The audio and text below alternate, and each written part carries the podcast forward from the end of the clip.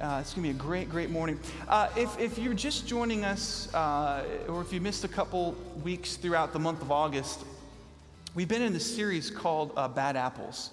And uh, the, the whole uh, focus of this series has been to dial in on fruit in our life that may be bad. And so we've had topics taught on, such as greed and anger, uh, fear, lust, adultery. All of these things have been taught about. And I want to encourage you, if you've not listened to any of the teachings, you can pick those up as soon as service is done at our media center. They're also available for free online uh, on our website so that you uh, can uh, have, a, have a renewed understanding uh, of, the, of the power that God wants us to walk in and live in. And uh, today, pastors asked me to teach the final portion of this series, and he wants me to touch on the transition from you know, producing bad fruit uh, to good fruit. It's quite a tension, isn't it? And before we dial in on this, I, I want to just bring the whole room to a understanding of what it is when I'm talking about fruit. Because I know there may be some people here uh, that when I say fruit, you think of a banana. It's okay. There may be some people here that when I say fruit, you said, okay, gotcha. Uh, he's going to talk about what we produce with our lives, understand it. There may be some people here uh, that dial into you know, Galatians 5.22 and say, oh, he's talking about the fruit of the Spirit. We want to have spiritual fruit. Fruit is a natural result in our world, right, of a healthy plant producing what it's designed to produce. But in the Bible, the word fruit is often used to describe a per- person's outward actions that result from the condition of the heart.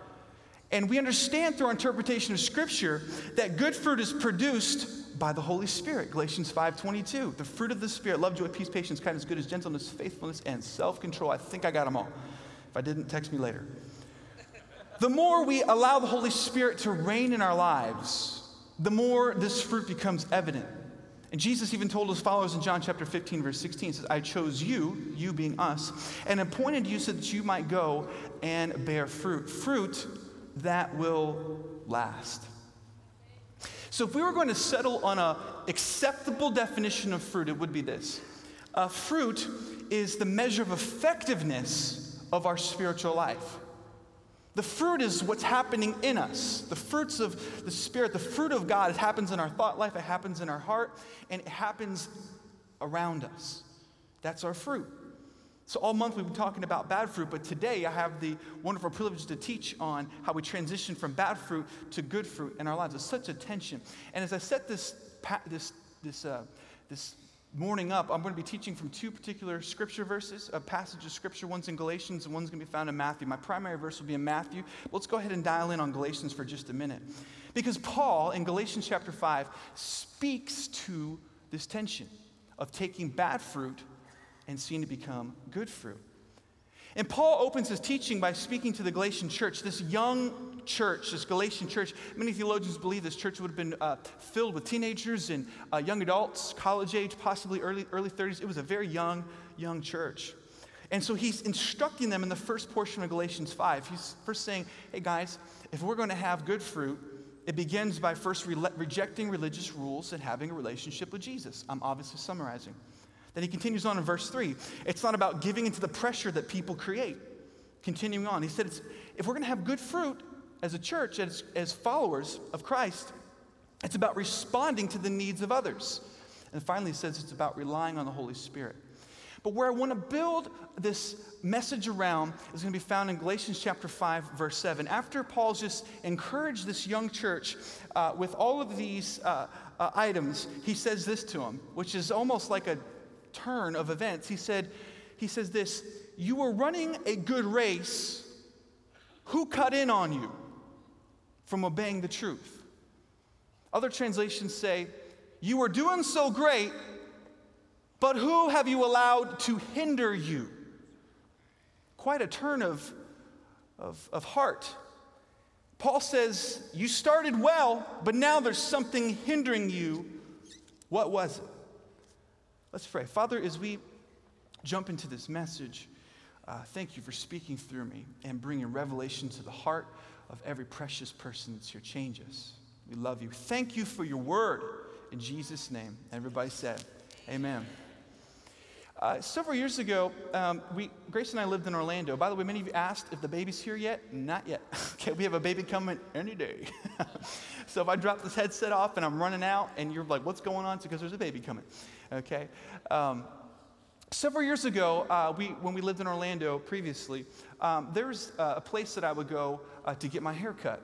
And for the sake of sensitivity, I don't want to reveal the name, but it rhymes with Schmer Schnuttery, okay? And um, uh, I would go there because there's a particular uh, stylist uh, that, that was just, she was good with my hair. And, and I don't have a crazy hairstyle. I don't have a wild Pentecostal hairdo or something. I, that's, that's not me. Um, but, but I do like, you know, I, I, I like when I find somebody that makes me feel comfortable with how my hair's being, being cut. And so I would frequently go to her uh, whenever it's time for my hair to be cut. Well, there's one particular day, this is years ago, uh, I was out and about and um, I was, I was speaking on a Sunday morning at the church we were serving at the time, and I thought, well, let, I, you know, let me get, let me get, let me get my, my hair cut. And so I called um, this establishment and I said, hey, is so and so there? They said, yes, she's here. And uh, we closed in about an hour, so you better get here quick. So I, I drove quickly uh, there and I, and I, sat down and, and she began to, to cut my hair.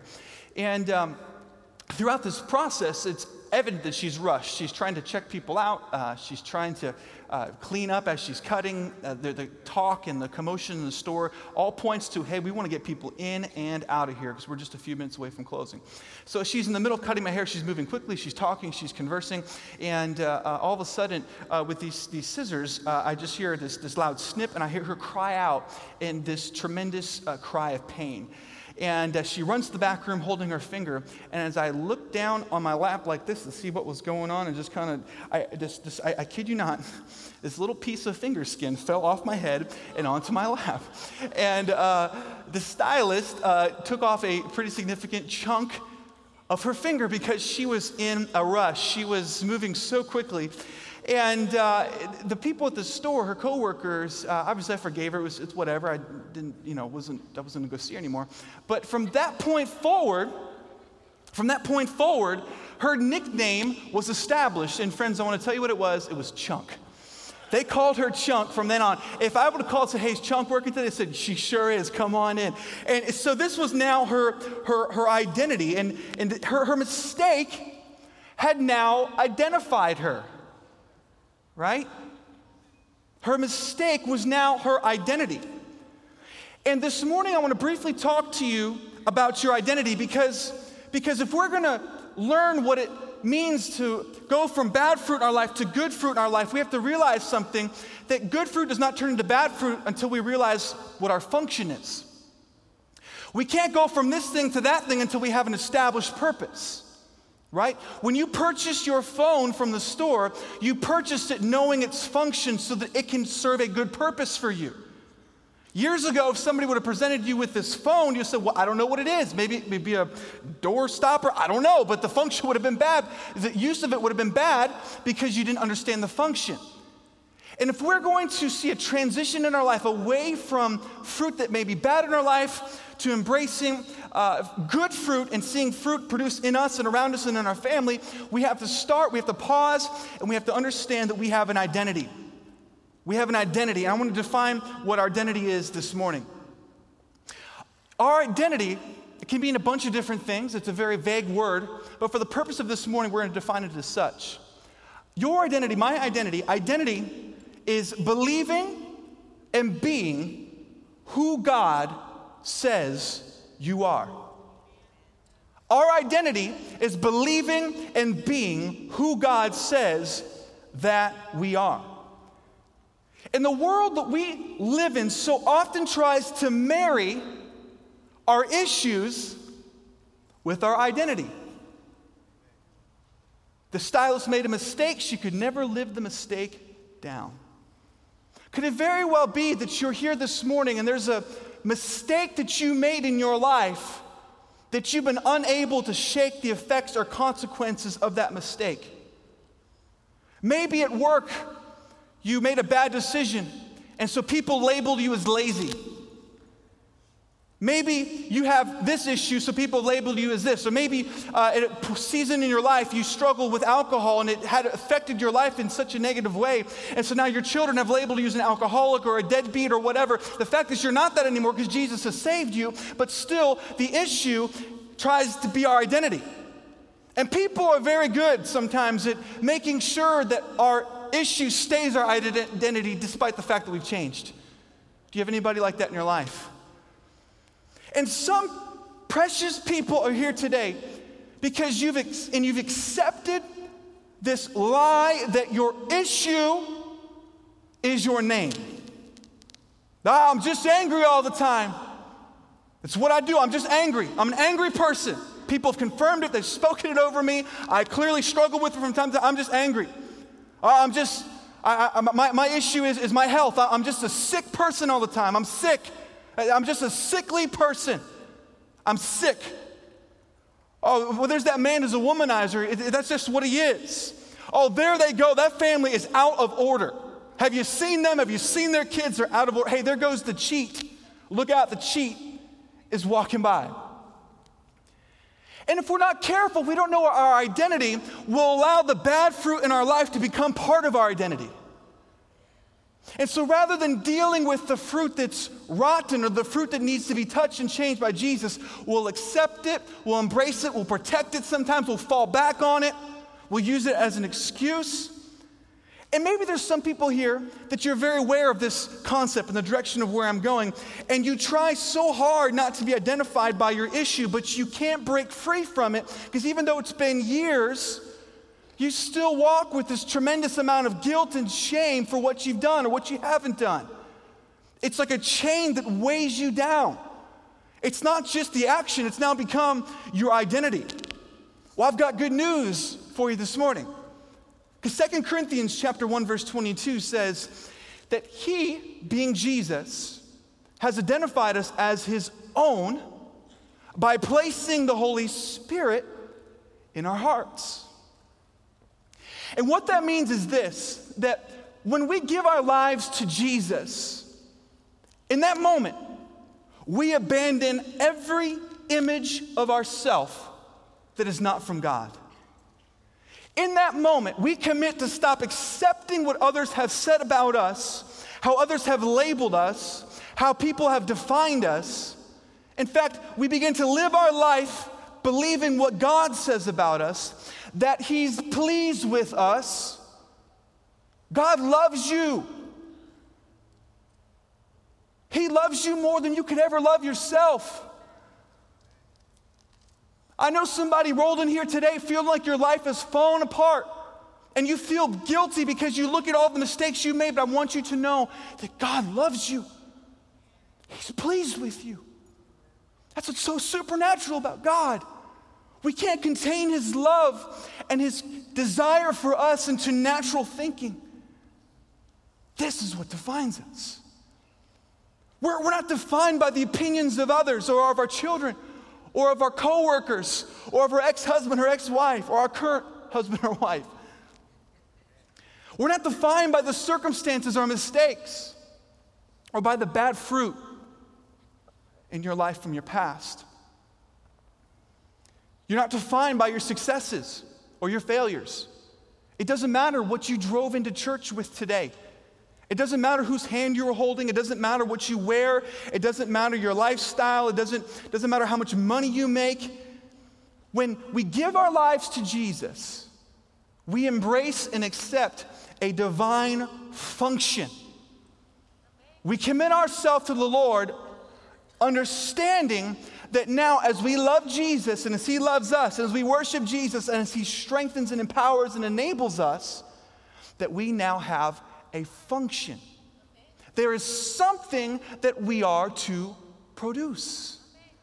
There's something that by our hands, by our faith, by our smiles, by our, by our kindness, right, that we are producing in the world around us. We begin to produce fruit in our life. Our spiritual lives now have an effectiveness in the world in which we live. Praise the Lord. That's really great for us to know. Oh, it's not that simple. You know, it actually, I know there's a lot of complexity in life, but uh, the- theologically, yes, it is. It's, it's very simple. It, it really is. I love going to children's church because you say, hey, boys and girls, uh, Jesus, Jesus heals people. And they go, really cool. You know, all right. You know, as adults, we go, well, you know, but yeah, you know, man, one time, and then, man, and I got it, and then you did it, and then one time they hurt. Okay.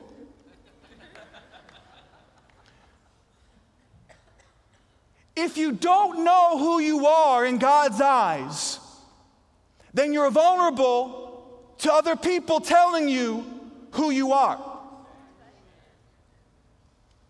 If you don't know who you are in Jesus Christ, you're vulnerable to other people telling you who you are.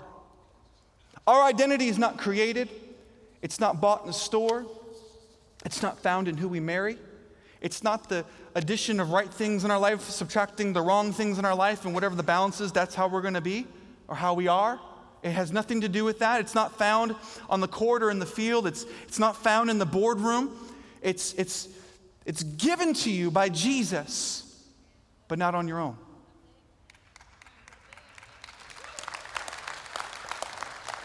And our, our identity, it doesn't come from church, right? It, it doesn't come from, from this, it, it comes from, from Scripture.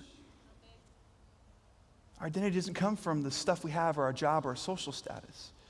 And this is, this is really freeing for somebody who struggles with this aspect of, of producing fruit, having an effective spiritual life.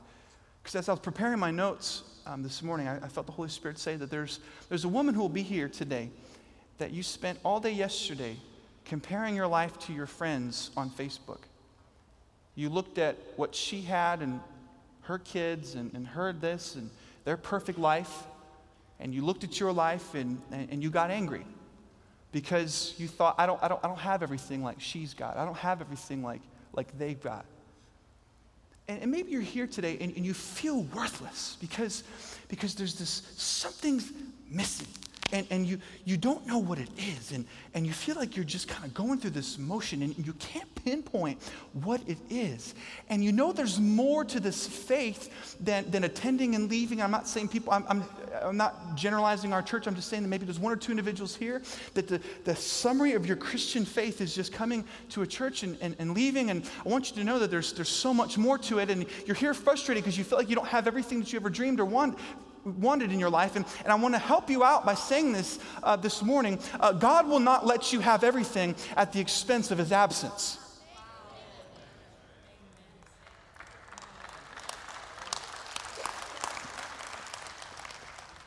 The reason why you perceive your life to be this fruitless life, that you don't have everything, you don't have that job, you, you don't have those friends, you don't have that money, it's not because you're not good enough. The reason why that may not be moving and manifesting in your life, friend, it's because of divine protection. It's because God loves you so much to see into your tomorrow as a good father to give you today what you need and to withhold from what you don't need. It could very well be that that promotion could be designed to destroy you. And the reason why she or he was promoted over you is not because of your inability and you want to get angry and upset and you want to have bad fruit now in the office and gossip and this and that. But the fact is, it was God's orchestrating protection over your life. Whoa. So we see that as our identity is uncovered, we understand that God has a much larger purpose for what we perceive to be setbacks. And He even has a purpose with our bad fruit. So beautiful. So this morning, as we I'm going to move very quickly. I want to share from a story in Scripture. And this morning, if you didn't bring your Bibles, we have gigantic screens, and uh, they'll pop up there for you. Big old Bibles in the skies. How about that? Miraculous. Um, but today I'm going to read um, quickly from Mark chapter 5. And uh, this, this really is, uh, as I prepared my heart for all God wants to do in our family and in, our, in the ministry in general, this story kept coming back. I shared this particular passage with our youth on Wednesday. It was so powerful. Mark chapter 5, as you're turning there, as, we, as we're talking about our fruit and our identity, we set it up. Many of us are familiar with the beginning of Mark chapter 5. Jesus has just uh, had an interaction with a demon possessed uh, woman and, and delivers her. And the crowd is following Jesus. Word is out that Jesus is a miracle worker. Word is out that, that Jesus is the answer. Word is out that Jesus is the solution. And people are flocking from all over to see Jesus in his glory. And so, in Mark chapter 5, a leader of a synagogue, which would be the modern day church, I guess you can say, of the time, approaches Jesus. And he comes to Jesus and he says, uh, my, my daughter is sick. She's going to die. And so Jesus agrees to meet with her. And we're going to pick up right here in verse uh, 24, right as Jesus has agreed to meet with this daughter. Something miraculous happens. Verse 24 Jesus went with him, the leader of the synagogue, and all of the people followed, crowding around him. A woman in the crowd had suffered for 12 years with an issue of constant bleeding.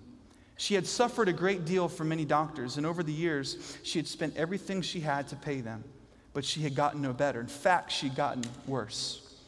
She had heard about Jesus, so she came up behind him through the crowd and touched his robe, for she thought to herself, if I can just touch his robe, I will be healed. Immediately, the bleeding stopped, and she could feel in her body that she had been healed of this terrible condition. Jesus realized that once that healing power had gone out from him, so he turned around and asked the crowd, Who touched my robe? His disciples said to him, Look, this crowd pressing around you, how can you ask who touched me? But he kept on looking around to see who had done it. Then the frightened woman, trembling at the realization of what had happened uh, to her, came and fell to her knees in front of him and told him what she had done. He said to her, Daughter, your faith has made you well. Go in peace. Your suffering is over. Eh, this story of Jesus' interaction with this woman has gripped me. It's probably one of my favorite passages in the Bible. Many theologians believe that this woman with this issue would have been an abdominal issue. That she was not very old. She would have been in her 20s, uh, possibly early 30s. And she had a, a, an abdominal uterus condition. And we know that this woman was desperate, that she was hopelessly incurable, and we know that she had nothing left. And you know what intrigues me about this woman? This woman who had this sickness for 12 years does not have a recorded name in Scripture. When we teach and talk about this woman, she's commonly known as the woman with the issue of blood. Many Bibles will have a, a title above this passage of Scripture. It's entitled, The Woman with the Issue of Blood. We know that there was, there was a condition that was robbing her of living a fruitful life. And we don't know if her name was Rachel or Rebecca or Sarah or Jessica Bonquiqui. We don't know what her name was. We have no idea. We don't know anything other than about her that she had an issue and her issue was her identity. Everybody here this morning has an issue. That's judgmental. No, because I got one too. We all do. We're sinners saved by grace. But I wonder how many of us have allowed our issues to become our identity. For this woman, her issue dominated her life. Under the law of Moses, she was unclean. No husband could touch her. What she touched was unclean. And for 12 years, she struggled with this condition. She spent everything she had. The doctors tried everything, and she suffered through that. She spent all she had. This condition would have caused every moment uh, to become an effort. She was embarrassed. The pain was, was just unbearable. Every moment was an effort for this poor woman. Until this day, we still call her the woman with the issue of blood. Could it be possible that there's somebody here this morning and you still call yourself the guy who can't keep a marriage? Could it be possible that there's a woman here and, and, and you still call yourself the, the, the woman who will never get over her hurt and anger?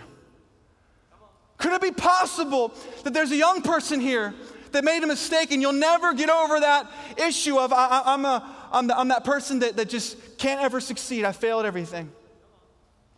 Is it possible that somebody here has allowed your issue to become your identity, and because of that, you stopped the production and allowed the Holy Spirit to come and to renew you and change it so that your life would produce good fruit? And you've embraced and you've managed and you've counted and you've kept and you've preserved the bad fruit in your life. And you're here today and you're frustrated, thinking, I can't buy my way out of it. I can't date my way through it. I can't, per- I can't this, I can't that. Nothing is the solution. I want to tell you this morning that there is a solution. There is a solution. It's amazing how many times the issue becomes our name. There he is, the drug addict. There he is, he's poor. There he is, the alcoholic. There she is, the alcoholic. There goes the liar. Our society wants so desperately to marry our issue with our identity. But this morning, the most important thing is not that your issue goes away, but that your issue and your identity divorce. That your issue and your identity become separated. And many come to church and, and let go of their issues. And they, they, they feel the hope and the renewed purpose. And they begin to dream of what good fruit would look like in their life. And they don't do the action anymore of what they used to do, and that's great. But they never remove the issue from their identity. They still carry the guilt, they still rehearse the words spoken over them. They never give the Holy Spirit a chance to produce the right kind of fruit in their life. Well, my fruit will always be bad because of this issue. I got some more good news for you. Because of Jesus Christ, who you are and what you struggle with are not the same.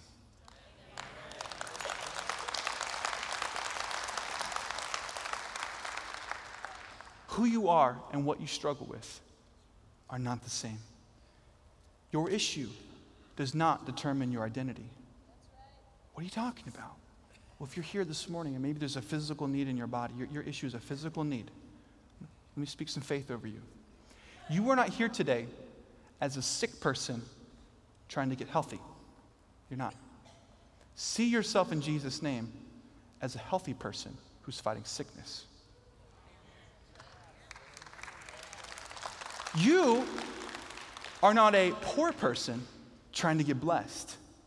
You are a blessed person who's overcoming lack. In Jesus' name. Your identity changes. You're not a lustful person trying to get pure. You're a pure person who's overcoming lust. You are not an addict trying to get free. In the name of Jesus, you are a free person who's overcoming your addiction because of what Jesus has done for you on the cross. You are not a weak person trying to become strong. You are a strong person overcoming your limitation. You are not a liar trying to tell the truth. You are a truth teller who's overcome the temptation to lie. Parents, very important. If your children fib or tell a lie, don't, don't call them a liar, call them a truth teller.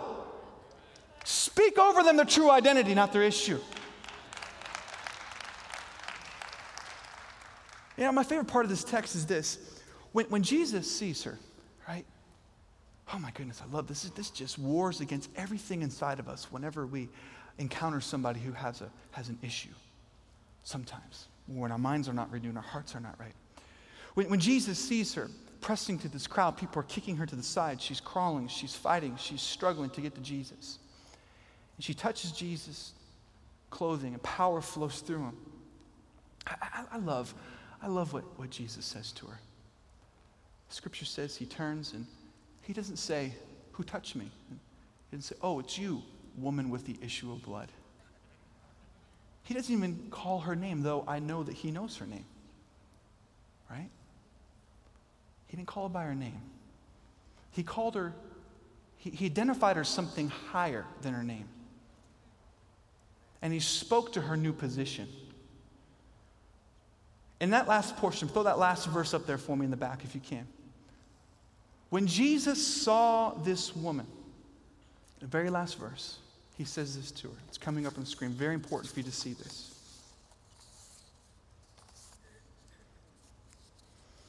He says to her in verse 34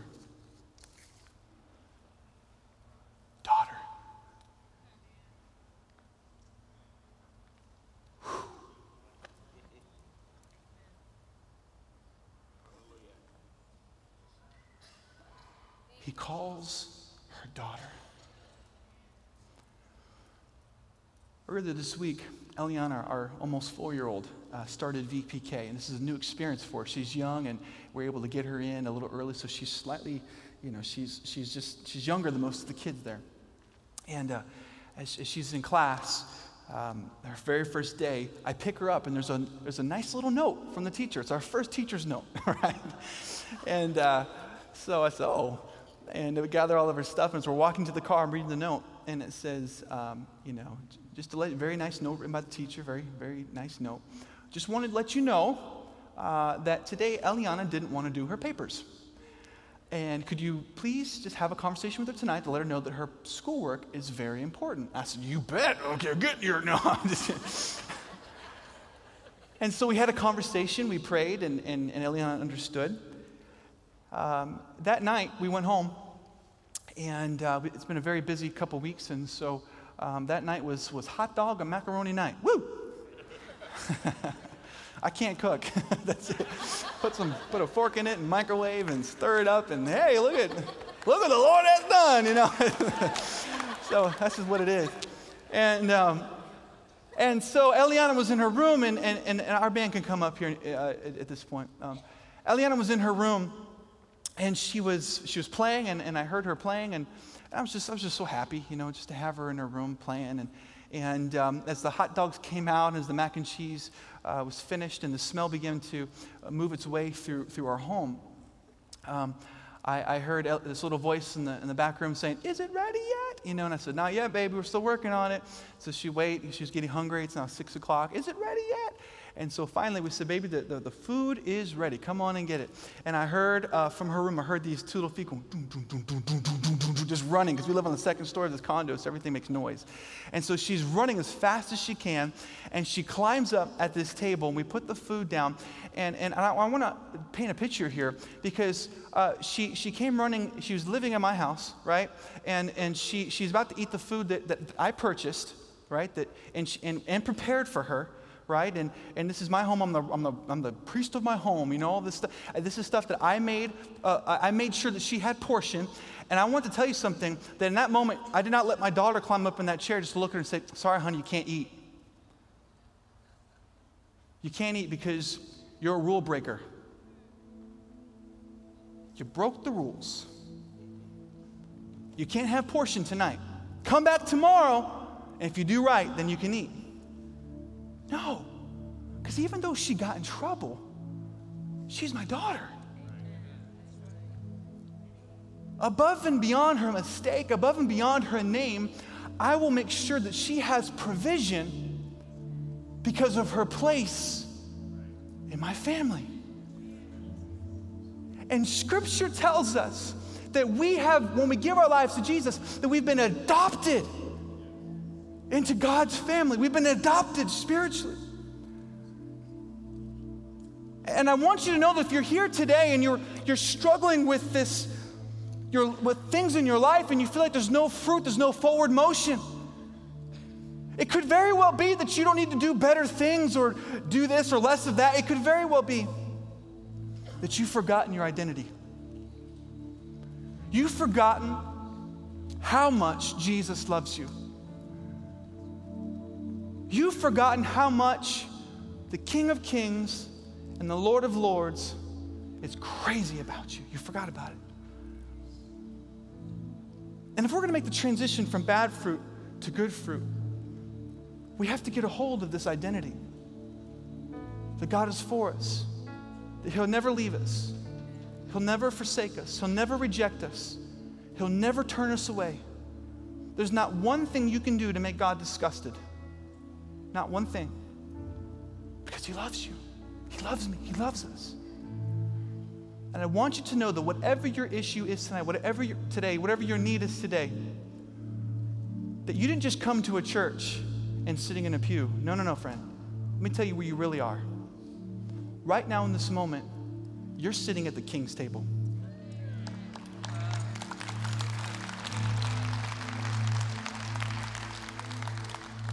You're sitting at the king's table and you have access to the king's portion. because of your role in the relationship to Him. You didn't have to do anything to earn it, you didn't have to be perfect, you didn't have to be this religious know it all. Thank God. All you had to do was just in your heart say, Jesus, I need you and I love you. So simple. Say in your heart, Jesus, you, say this in your heart, I, I, I just, I, I cast off every, every image, every wrong word that was spoken about me. That time I got fired from my job and that pain just seared my heart. And I held on to that wound and that lie that I'm, on, I'm not hireable. And the reason you haven't found that job is because you're afraid of being rejected. It's a wound, it's a hurt. But friend, you can, you can have change in your life through Jesus if you take on the fact that He loves you and His identity for you, and He has a, a, a beautiful, beautiful, beautiful plan and purpose for you. And that your identity is not found in your accomplishment, your identity is simply found in what Jesus has done for you.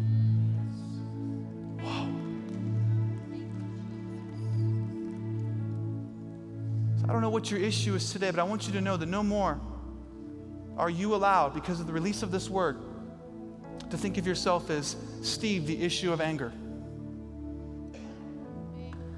or Mary, the issue of unforgiveness, or Sally with the issue of sickness, or Bill with the issue of poverty, or Samantha with the issue of continual heartache and hurt. It's not your identity. That's not your identity the minute that she reached out, this woman, and touched Jesus, it caught his attention. Do you catch it? In the middle of the crowd, everybody's pressing up against Jesus. It took one woman's faith to reach out and say, I need him. I need him. Minute she did that, miracle. In this place, can we stand together? And if you feel comfortable, would you just join me in just worshiping the Lord for just a moment? Father, we thank you that you've given us a new name. Hallelujah. We thank you that you've given us a renewed purpose. Hallelujah. We thank you for your touch, for your healing. In the name of Jesus, in this room right now, by the power of Jesus Christ, we come against anxiety in your mind. No longer, sir, are you the man with anxiety, sleepless nights, confusion and pain and fear in your heart. In Jesus' name, be set free. Be set free from that issue. God's given you clear, clarity of thought, He's given you vision, He's given you wisdom for how to deal with your finances, for how to interact with your children and with your wife. I speak over a dying marriage, whether it be a child of yours or a marriage that's here in this room. We no longer call that marriage a marriage that has an issue. We say in faith that marriage is becoming restored in Jesus' name. We speak to a relationship that may be difficult with a child we no longer say that relationship's bad. We say that relationship is on its way to a miracle because we have a different identity. We speak to the bad fruit in our life. And Lord, we, we declare that it's not up to us to fix what's bad, it's simply up to us to come and to offer you our lives to offer you what we perceive to be dead because you take what's dead and you make it alive. You're not concerned with taking bad and making it good. You want what's dead you to become alive. And in Jesus' name, I speak to somebody here that's not dreamed. I speak to somebody here that's given up hope. I speak to somebody here that feels weary and exhausted, like you've used everything you've got and you're here on empty. And I want to say, in the name of Jesus, begin to dream again. Dream again.